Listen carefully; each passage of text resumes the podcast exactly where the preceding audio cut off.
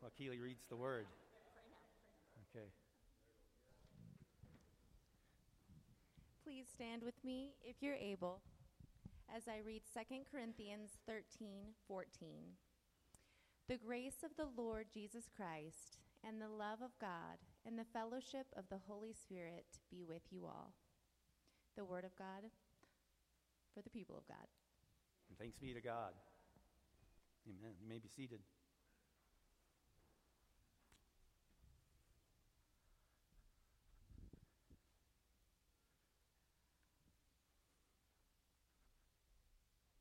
Glad you're here today. This year we started off going through the New City Catechism, and we're on question three. And if you heard our text today, it mentions those three. You'll find the Trinity woven throughout Scripture. In our text today, it said, The grace of the Lord Jesus Christ. So it's mentioning Jesus there. The love of God and the fellowship of the Holy Spirit be with you all. You see that prayer and that blessing being interwoven with who God is and the fullness of God as the triune God.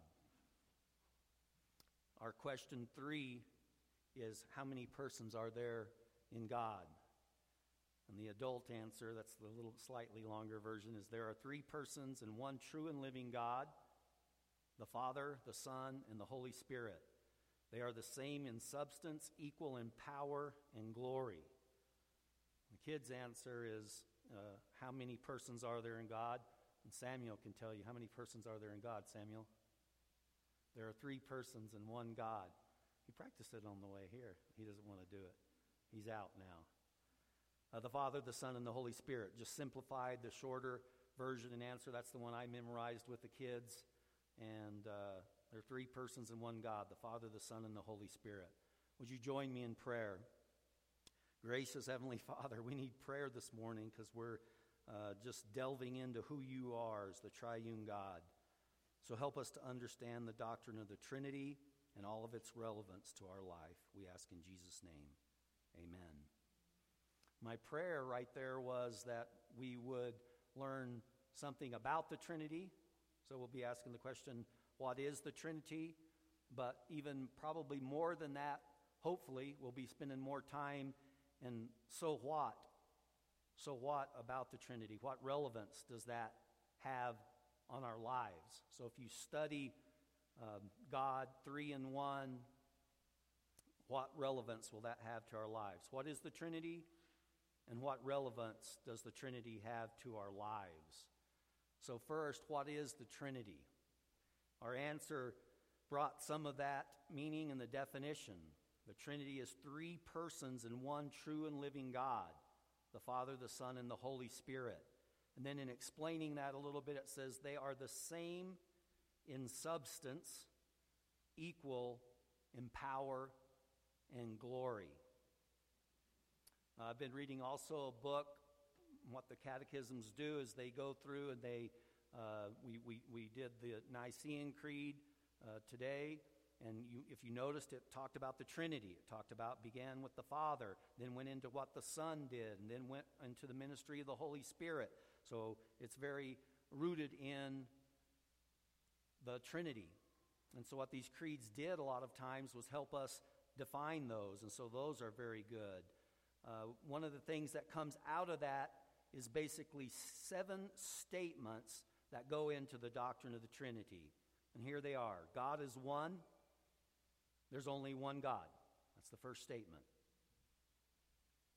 Second is the Father is God. Second, next after that, the Son is God, the Holy Spirit is God. And then the Father is not the Son, the Son is not the Spirit, the Spirit is not the Father. If you get those seven statements, then you've captured the doctrine of the Trinity. What it means when we say there is one God and three persons. So Christians are monotheist, one God. We don't believe in many gods. We don't believe in a pantheon of gods, but just one God. And that this God expresses himself and exists in three persons. That language of persons is very important. The church wrestled with that. for a long time and for years, and, and, and we believe that uh, it is still the best word to use to describe the three in one, the three persons of God. What the persons aptly speaks to is the personality of the three members of the Trinity, the relationship that they have with each other. So when we say three persons in one, it's describing relationship and it's describing their personality, that there's distinctives to each one of them. So they co inherit, they exist together as one essence, and yet there are distinctions. One is not the other. So when we said the Father's not the Son, the Son's not the Spirit, and the Spirit's not the Father, they aren't, they have distinctions, and yet they're one essence. In our answer, it was their one substance, equal in power, equal in glory, equal in majesty. So there's this oneness to essence, but there's distinctions of the three persons. To uh, uh, define that differently than from the, uh, the God of uh, Judaism or the God of Islam is that their God is monotheist. They're monotheist with us, but their God is unipersonal. That means one person, one God in one person. Uh, the Christian uniqueness of the Trinity, which no other religion has, uh, even though we're monotheist with them, we believe we're not unipersonal. That is, that God exists in three persons. There's three persons in the one God, not one person in the one God. So that word person helps describe and distinguish from one God.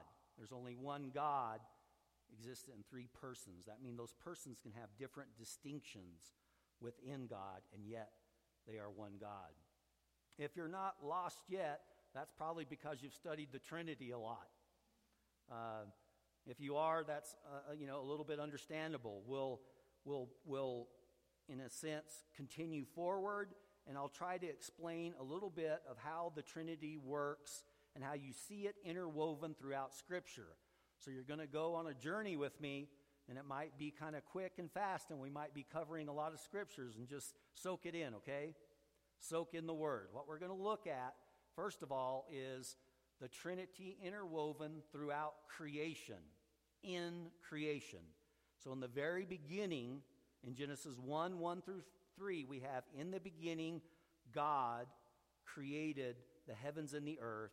The earth was without form and void, and darkness was over the face of the deep. And the Spirit of God was hovering over the face of the waters, and God said, I'm going to stop right there. You have God here in the beginning of creation. You have the Spirit, the imagery here hovering. A lot of um, uh, Jewish writings on this subject give the imagery of the Spirit fluttering over the face of the deep like a dove. Actually, in some of the writings, use that imagery of the Holy Spirit fluttering, hovering over the face of the deep like a dove. It doesn't say that specifically here, but that's the imagery portrayed as other people look and, and delve into it. And we're going to see that some more, how that ties in later on in some other scriptures. But then you just have, and God said. And what John does, the Gospel of John, is plays on this God saying, God's spoken word, that God's spoken word, speaking creation into existence, was Jesus. So John starts his gospel the same way. John 1 1 through 3 he says, In the beginning. Now that's exactly the same opening as Genesis 1. In the beginning. Instead of saying God, he says, In the beginning was the Word. And the Word was with God, and the Word was God. He was in the beginning with God, so now it's personalizing the Word into a He. He, this Word, was a person. He was in the beginning with God and all things were made through him. So he's not created either. He's in the beginning with God. All things are created made through him. And without him, this word was not anything made that was made. Everything was made through the word. So you see this relationship of the Trinity, and you see that the word was with God and the word was God, and that this he is Jesus. And in John 1:14, a little bit later, it says, This word became flesh and dwelt among us, and we have seen his glory, glory as the only Son from the Father, full of grace and truth. So you see this relationship of the Word being the Son whom the Father has sent. So you see this relationship between the Father and the Son. So that brings in from creation the Word and creation. And as you look at Jesus and the announcement of his birth in Luke 1, you're going to see the involvement of the Holy Spirit, that the Holy Spirit is a creator. Luke 1 34 through 35, Mary said to the angel, How will this be since I am a virgin? Like, how can I be with, become with child? And the answer comes in Luke 135, and the angel answered her, The Holy Spirit will come upon you. Now, now look at what the Holy Spirit's going to do. It says, The power of the Most High this Holy Spirit, this the power of the Most High, will overshadow you. And the imagery here is that same imagery at creation. It is the hovering, the fluttering like a dove of creation over the waters, is the same imagery here as, as the Most High, the Holy Spirit overshadowing Mary, overshadowing her and bringing about the creation of Jesus in the womb of Mary. So the Holy Spirit rec- creates, like hovering over the water in Genesis, the Holy Spirit hovers over Mary's womb. Matthew 1 20 confirms this when uh, the angel in the dream says to Joseph, That which is conceived of her is from the Holy Spirit. The Holy Spirit is the creator there.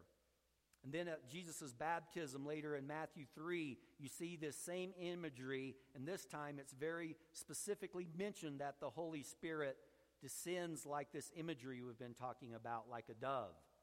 Interesting, isn't it? I love this creation in Genesis 1.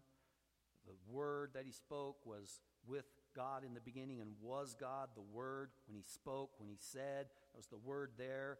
And then the Holy Spirit hovering the Spirit of God hovering over the face of the deep.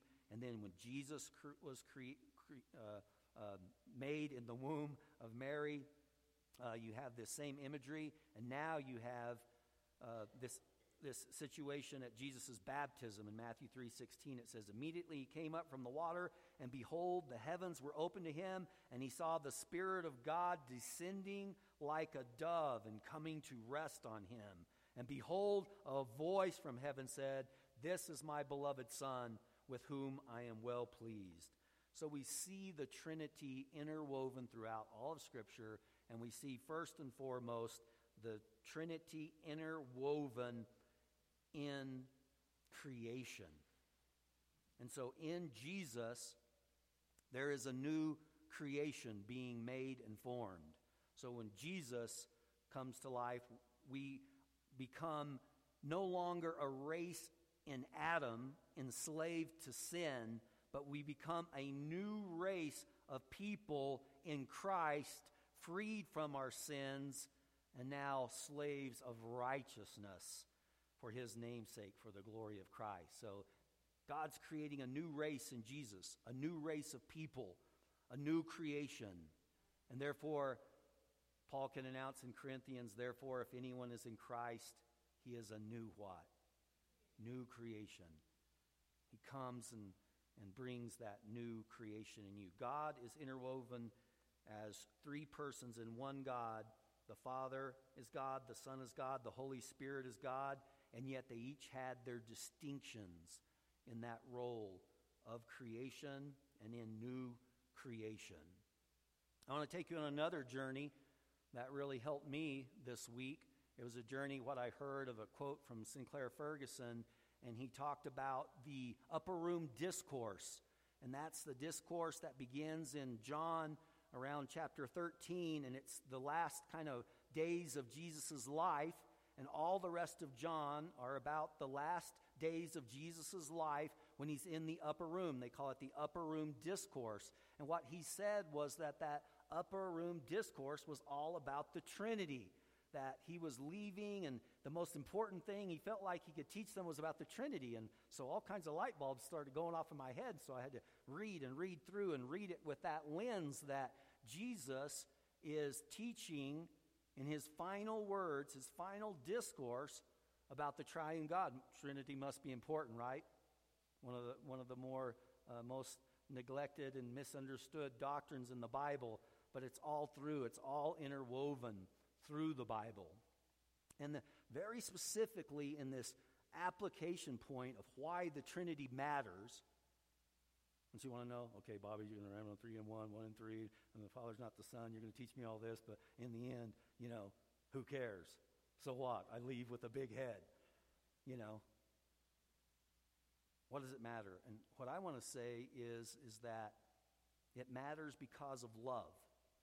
And this is the main emphasis that I want to see. Our understanding of love is, is full when we understand that God is a community of three persons eternally in love with each other. And that's really the only way you can say God is love, is that love always was. Otherwise, you have to say God uh, created people and then God loved, or God created his heavenly host and then he loved. But so, what we will look at specifically as we look through John, I want you to soak in these scriptures now. You went on a journey with me through creation. Go up with me on this journey through the upper room discourse and see the Trinity, see how it relates to love.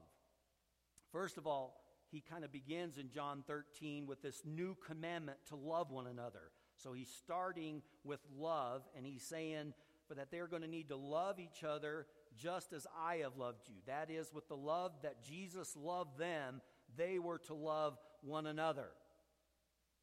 That's a challenge. Peter thinks he's up for it. And right after that, he realizes that it's going to involve some sacrifice. And he says, right after that, he says, Lord, where are you going? Why can't I follow you now? I will lay down my life for you. So his will, he thinks, is that he can lay down his life. He would be willing to sacrifice that with him. But Jesus answered, Will you? Will you lay your life down for me? And he says, Truly, truly, I say to you, the rooster will not crow till you have denied me three times. So, in this first phase, he's not going to lay down his life. He's going to run scared and deny him. Because Peter doesn't understand the Trinity, and he doesn't understand how much he is loved.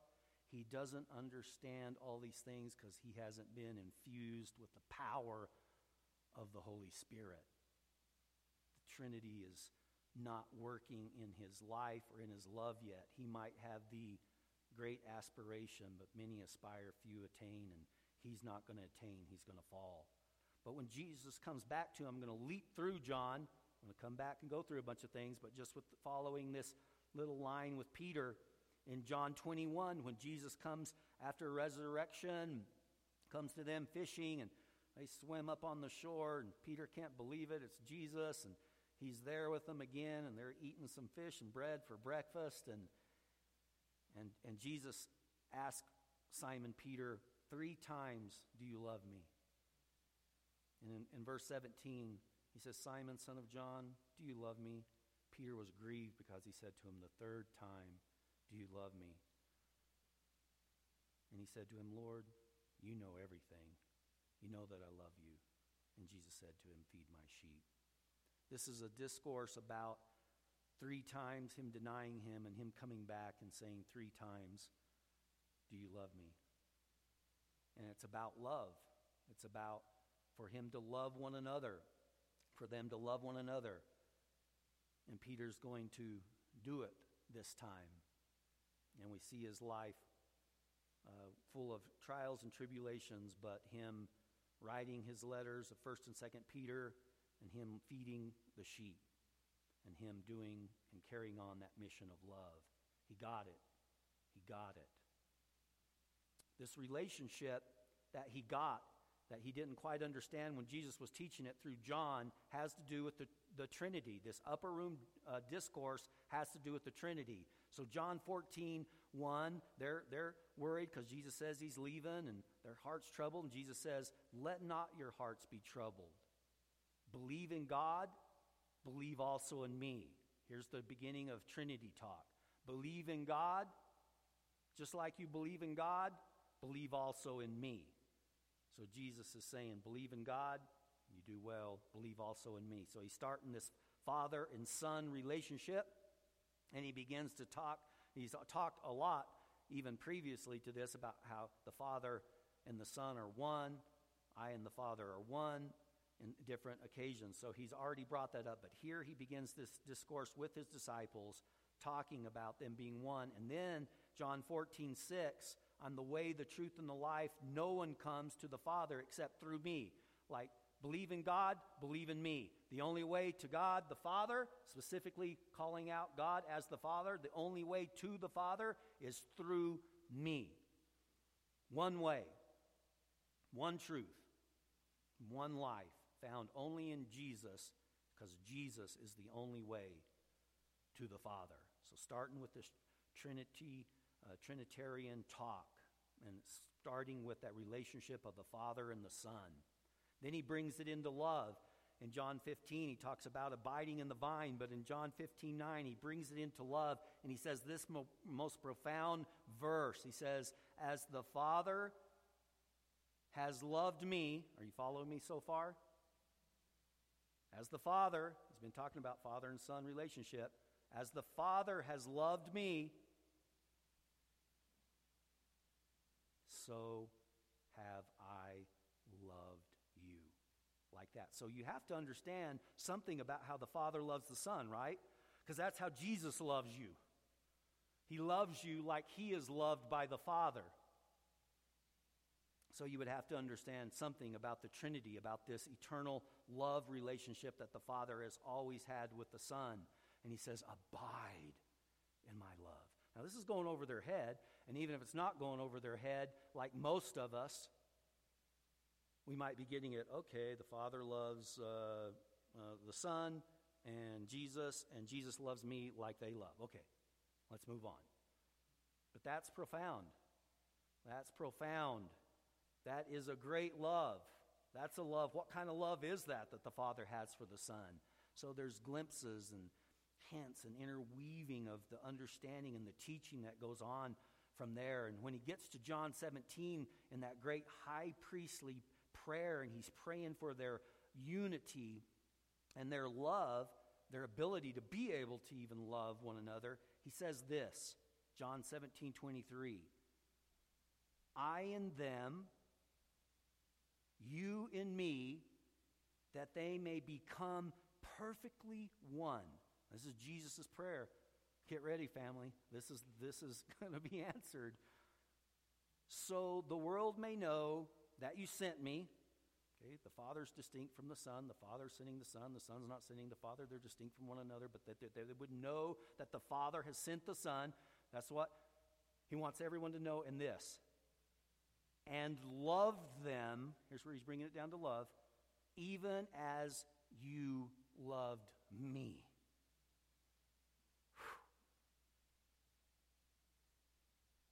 I know, because it just takes a while to soak into this. Basically, in John 15, he is saying, Jesus is saying, I love you like the Father has always loved me. And now he's saying, the Father loves you like the Father has always, always loved me. So both. We're loved by Jesus like the Father's loved Jesus, and we're loved by the Father like the Father loves Jesus. See that? You're invited into the very love that the Father has for the Son and the Son has for the Father. And what that is, is an eternal love that wasn't created, that has always been. And this is the profound beginning of understanding of what the Trinity means in relationship to love. And you say, well, where's the Holy Spirit that? That's great, the love of the Father and the Son. All through this discourse, what Jesus is promising is the Father and the Son, we read this in the Creed, sends the Holy Spirit. And so in John 14, Jesus talks about uh, Whatever you ask in my name, this will I do, that the Father may be glorified in the Son. So they're talking about being glorified in, in each other. And by the way, this just might revolutionize your prayer life because the Trinity and the understanding of the Trinity changes your prayer life too. Because he's saying, whatever you ask in my name, he's talking about prayer, and that you ask the Father uh, in the Son's name, that they may be glorified, that the Father may be glorified in the Son. And then he moves into love. And he says, If you love me, you will keep my commandments. And I will ask the Father, and he will give you another helper. You love this word? Helper, paraclete, one called alongside, advocate, counselor, comforter. We use these words because we're trying to explain what paraclete means in the Greek. Helper is the word ESV uses. The helper, and he'll be with you forever. See, Jesus is leaving, but he says, Be comforted. You believe in God? Believe also in me. And then Jesus starts saying, I'm going to give you someone who will be with you forever. It's the Holy Spirit. Whew, that's big. Jesus comes and goes, but the Holy Spirit's going to abide with you forever. He's the one that's going to keep you in the love forever. He's the one, yes. Even the Spirit of truth, whom the world cannot receive because it never sees him nor knows him. But you know him, for he dwells with you, and he will be in you. I will not leave you as orphans, I will come to you. We're not orphans anymore. He has given us His Holy Spirit, and He's very really has adopted us into the spirit of adoption by Romans says, by which we cry, Abba, Father, through the spirit of adoption. The Holy Spirit is the adoptor in, in you, who moves in you and makes claim in you of Jesus. He is the one who lives inside of you and who will never leave you. This is who Jesus says he will give. And he says this is so profound. He says, Nevertheless, I tell you the truth. This is in John 16, 7, talking about the Holy Spirit again. It is to your advantage that I go away. That's mind blowing. To your advantage that I go away. It's how powerful they need the Holy Spirit. So much Peter needs the power of the indwelling Holy Spirit to make everything that Jesus said real in his life. It's an advantage that I go away. If I do not go away, the Helper will not come to you, but if I go, I will send him to you. And it will be an advantage. That's the Jesus glorying in the Holy Spirit, glorifying in who he is and what he will do. So we get into this seeing these scriptures of the Trinity and glory. They're, talking about glory. John 16, 12 through 15. When the Spirit of truth comes, he will guide you into all truth, for he will not speak on his own authority, but whatever he hears, he will speak. You see this kind of distinct role one speaking, the other one speaking their words. They're, they're working together in the redemption of man their distinct roles uh, that they have, but their one purpose in specifically not just in creation, but in our salvation and what's happening there. He will declare the things that are to come to you. That's the Holy Spirit. Verse 14, He will glorify me. What will the Holy Spirit do? He will glorify Jesus. What will the Holy Spirit do? He will glorify Jesus. Another version says, He will testify of me. He will speak, boast big things of Jesus. The Holy Spirit doesn't speak big things about himself, He speaks big things about Jesus and He glorifies Him. He pours out His glory on Jesus. So, a person pouring out, testifying of Jesus, is doing that by the power of the Holy Spirit. This is the, who, who the Holy Spirit is. He is God, and He's unique from Jesus and the Father. He has distinctions. And Jesus is teaching them in this upper room discourse that they must know this. He will take what is mine and declare it to you. This great glorifying thing continues in the high priestly prayer in John 17. It's about glory. Jesus spoke these words. He lifted up his eyes to heaven. Can you picture it? Jesus lifting up his eyes to heaven. Here's what he's saying Father, how you pray. Our Father, who art in heaven, hallowed be. You pray to the Father. Father, the hour has come. Glorify. To talk about glory. Glorify your Son. Why? So that the Son may glorify you. Now, we just said that the Holy Spirit will do what? Glorify Jesus. We're talking about glory. The Holy Spirit glorifying Jesus. Now, and Jesus is teaching them this. And you know this is like, but they're going to get it. Holy Spirit's going to bring this back to their remembrance. Remember when Jesus taught you, you remember that's what's happening to you now. That's the revelation you're getting now. The Holy Spirit is teaching you right now. He's bringing back, that's what Jesus said the Holy Spirit would do. He'd bring back all the words into their remembrance that I've taught you. He is the rememberer, the recorder, the one who brings back and magnifies Jesus and his glory to them. He is God.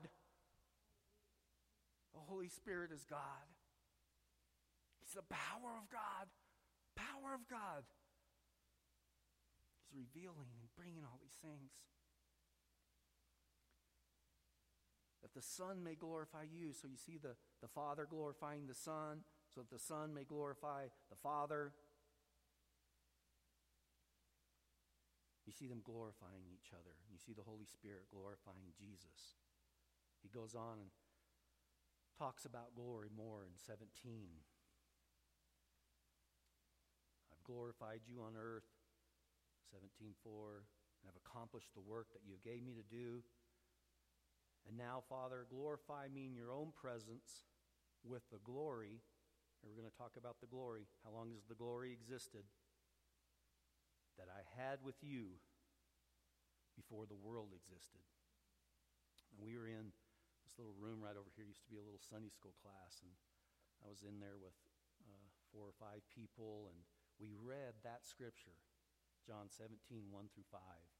And there was a new believer in there. She had just been coming to church a month or two. And when we read that scripture, tears ran down her eyes, just pouring down her cheeks. And I was like, well, what's happening? I don't know what's happening. So I'll stop. And I said, what is happening? and she said, Are you telling me that what this scripture says is that Jesus always existed with the Father, like before he came down and was born? And I said, Yes. He always existed with the Father. I said, Yes. And they glorified each other, and he's, re- he's returning to that glory they always had together? And I said, Yes, that's what it's saying. And just more tears came. She goes, That's just the most beautiful love story I've ever heard and just bawled. See, we just read right over it. The glory that they all always had before the world existed. But to a new believer, you know, the Holy Spirit revealing that to them fresh. Fresh. They're invited. You mean I'm wrapped up in that kind of love story? Yeah, you're wrapped up to the eternal love that the Father's had for the Son and the Son's had for the Father. And the Holy Spirit is powerfully revealing that to you right now. He's powerfully testifying of what Jesus has done on the cross, what he has brought for us. He has restored the love of God. He's brought it, brought it back. And Jesus is like, this upper room discourse, you guys need to know this before I depart. I'm going to the cross. Here's my final words. I'm going to say the most important thing that I say before I depart. And that is, you need to understand that God is three persons in one, and we've always loved each other, and I invite you into that love. So here's how some the- theologians describe this glory the dance of God. Describe it as a dance. What does the term glorify mean? Tim Keller is asking himself this question. The reason for God, he's talking about the Trinity. He says, to glorify something or someone is to praise, enjoy, and delight in them. When something is useful, you are attracted to it for what it can bring you or do for you. But if it is beautiful, then you enjoy it simply for what it is. Just being in its presence is its own reward.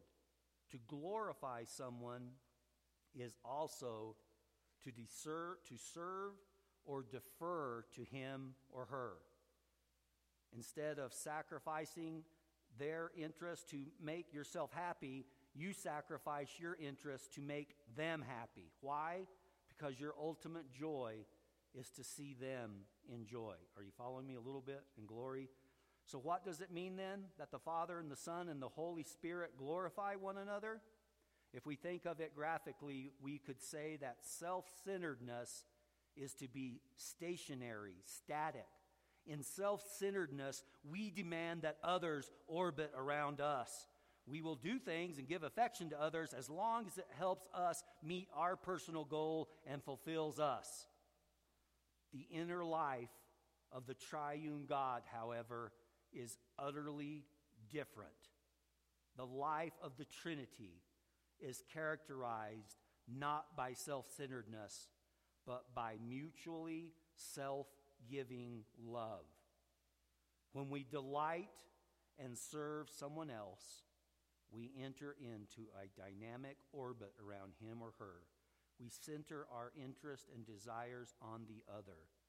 That creates a dance particularly in the triune God, if there are three persons, each of whom moves around the other two, so it is.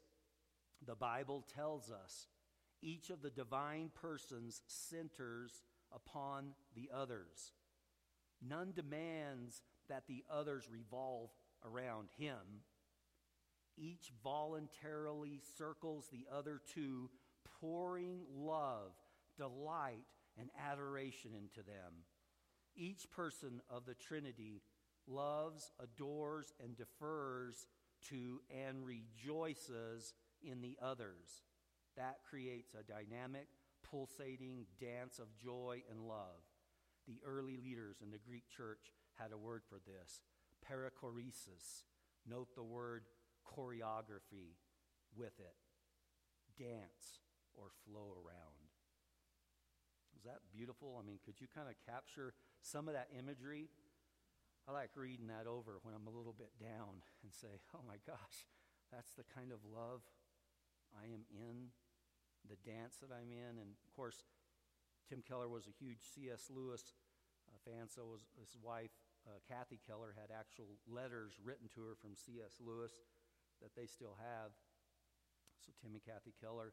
But C.S. Lewis said this about this dance. He said, In Christianity, Ready for C.S. Lewis quote? You got to kind of. In Christianity, God is not an impersonal thing, nor a static thing, nor even just one person. Remember, he's not unipersonal, he's tripersonal.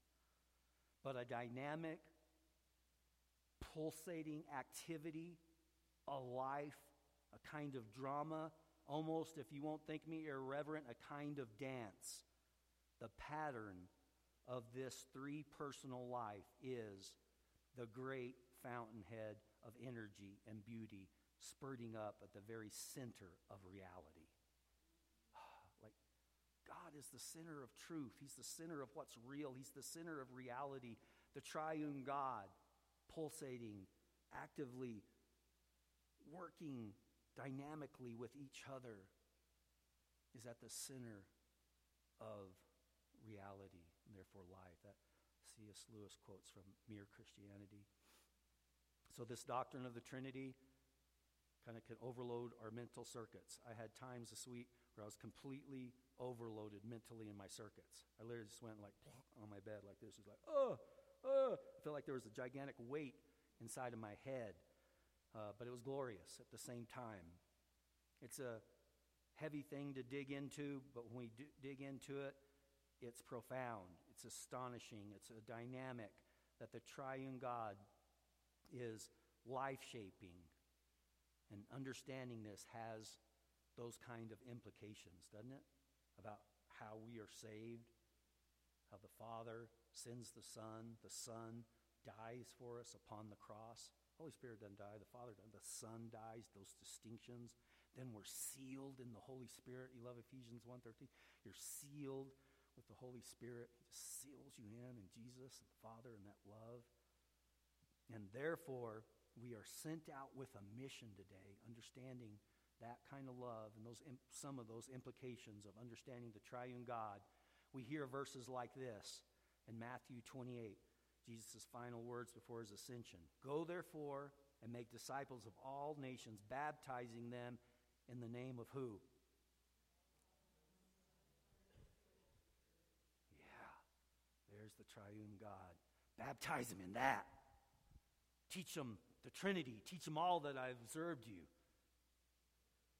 Baptize them, immerse them in the Father and the Son and the Holy Spirit. I'll be with you till the end of the age. Amen. Amen. That's my closing. He's sending us out to go and make disciples, to learn who God is, these three persons in one, and to go out and make disciples of some Trinity believing followers of Jesus.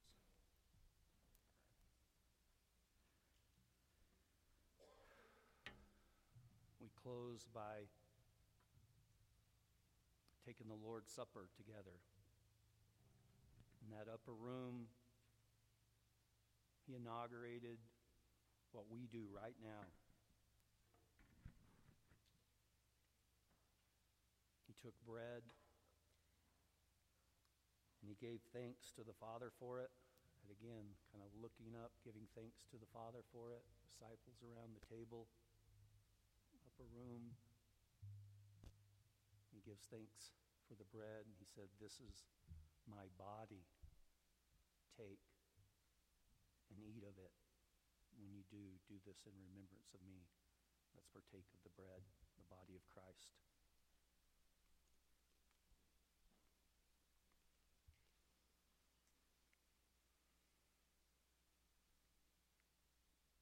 And in like manner, he took the cup, fruit of the vine, and he said, This is the blood of the new covenant given for you in my blood for the remission of sins. Take and drink of it. And when you do, do this in remembrance of me. Let us remember Jesus and his shed blood for us as we partake together.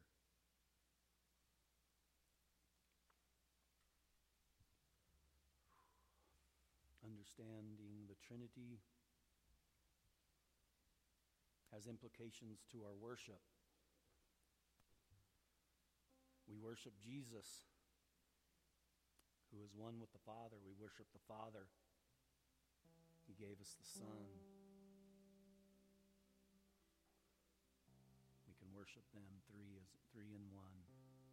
Let us worship that knowledge in Jesus' name.